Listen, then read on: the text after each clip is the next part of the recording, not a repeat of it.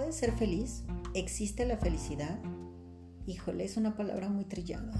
Siempre decimos cómo quiero ser feliz. Eso sí me dará una felicidad. Si compro eso sería muy feliz. Si tengo ese trabajo sería extremadamente feliz. Pero ¿qué creen?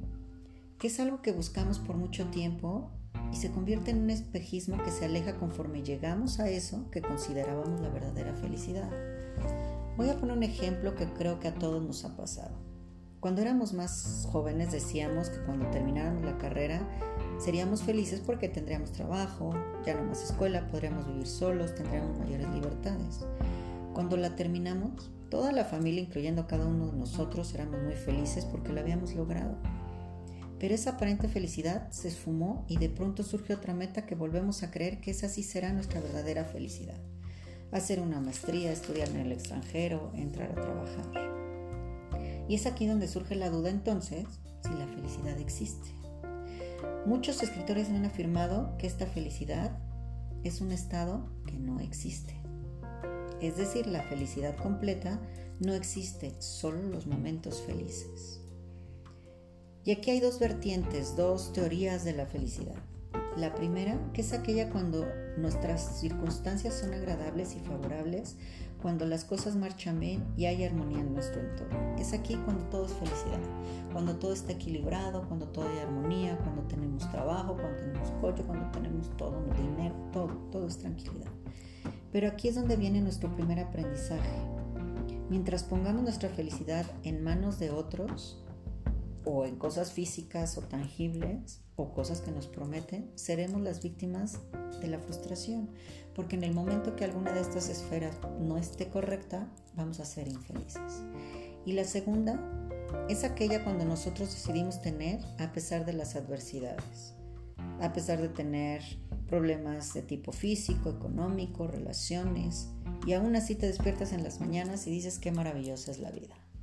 Yo creo que es la más difícil de llevar a cabo y creo que nos cuesta trabajo a todos.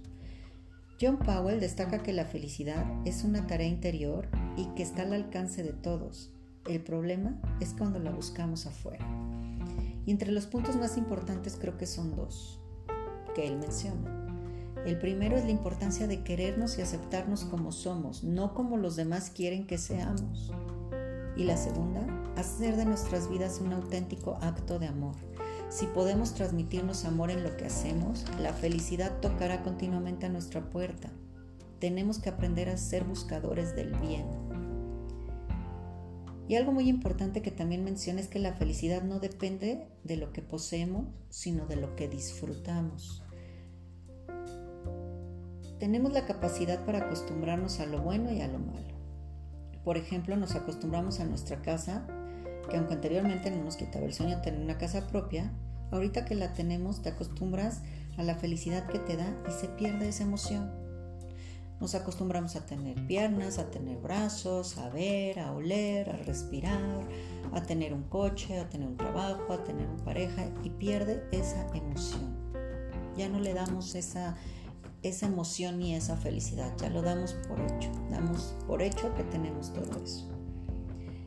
¿Cuándo cambia eso? Creo que, por ejemplo, cuando tienes una enfermedad o tienes un dolor muy fuerte, una pérdida, es cuando cambia todo eso. ¿Por qué? Porque es cuando en realidad nos damos cuenta de lo que verdaderamente importa. Cuando nos damos cuenta que esa persona ya no está, que ya no la vamos a volver a ver, nos damos cuenta de las cosas insignificantes que pudieron haber hecho felicidad entre esa persona y nosotros.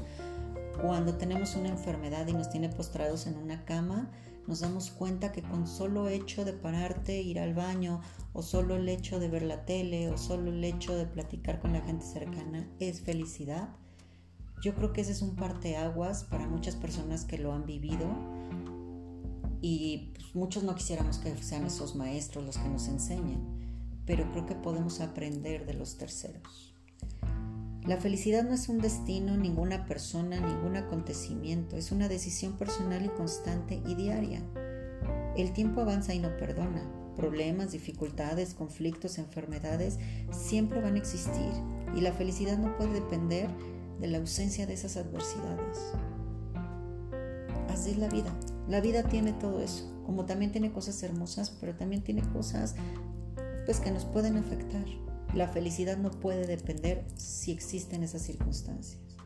La verdadera felicidad se presenta constantemente, diario, día con día, minuto con minuto, segundo por segundo, pero no lo vemos ni lo sentimos por estar inmersos en un constante acelere, una lucha contra el tiempo para lograr lo que nos proponemos y entonces sí ser felices. Quiero, cuando tenga ese trabajo voy a ser sumamente feliz. Trabajo diario para tenerlo y estoy todo el día diario mandando currículums, haciendo entrevistas porque quiero ese trabajo y preparándome diario. Cuando lo tenemos, como lo dije anteriormente, la emoción se nos va. Y ya se nos hace algo por default, algo que va a estar. Pero todo ese proceso que tuvimos que vivir para lograrlo, no le dimos la felicidad ni le dimos los puntos adecuados para saber que eso era la felicidad. La felicidad qué es entonces? Es una creación diaria, una creación del día con día, de minuto con minuto, segundo por segundo, aunque no tengamos todo lo que creemos que eso nos puede hacer feliz. Es sorprenderte diario de lo que tenemos, de lo que estamos viviendo. No pierdas esa emoción de vivir, sorpréndete día con día, emocionate día con día cada vez que te despiertes. Ámate, vive y sé feliz, que venimos a este mundo.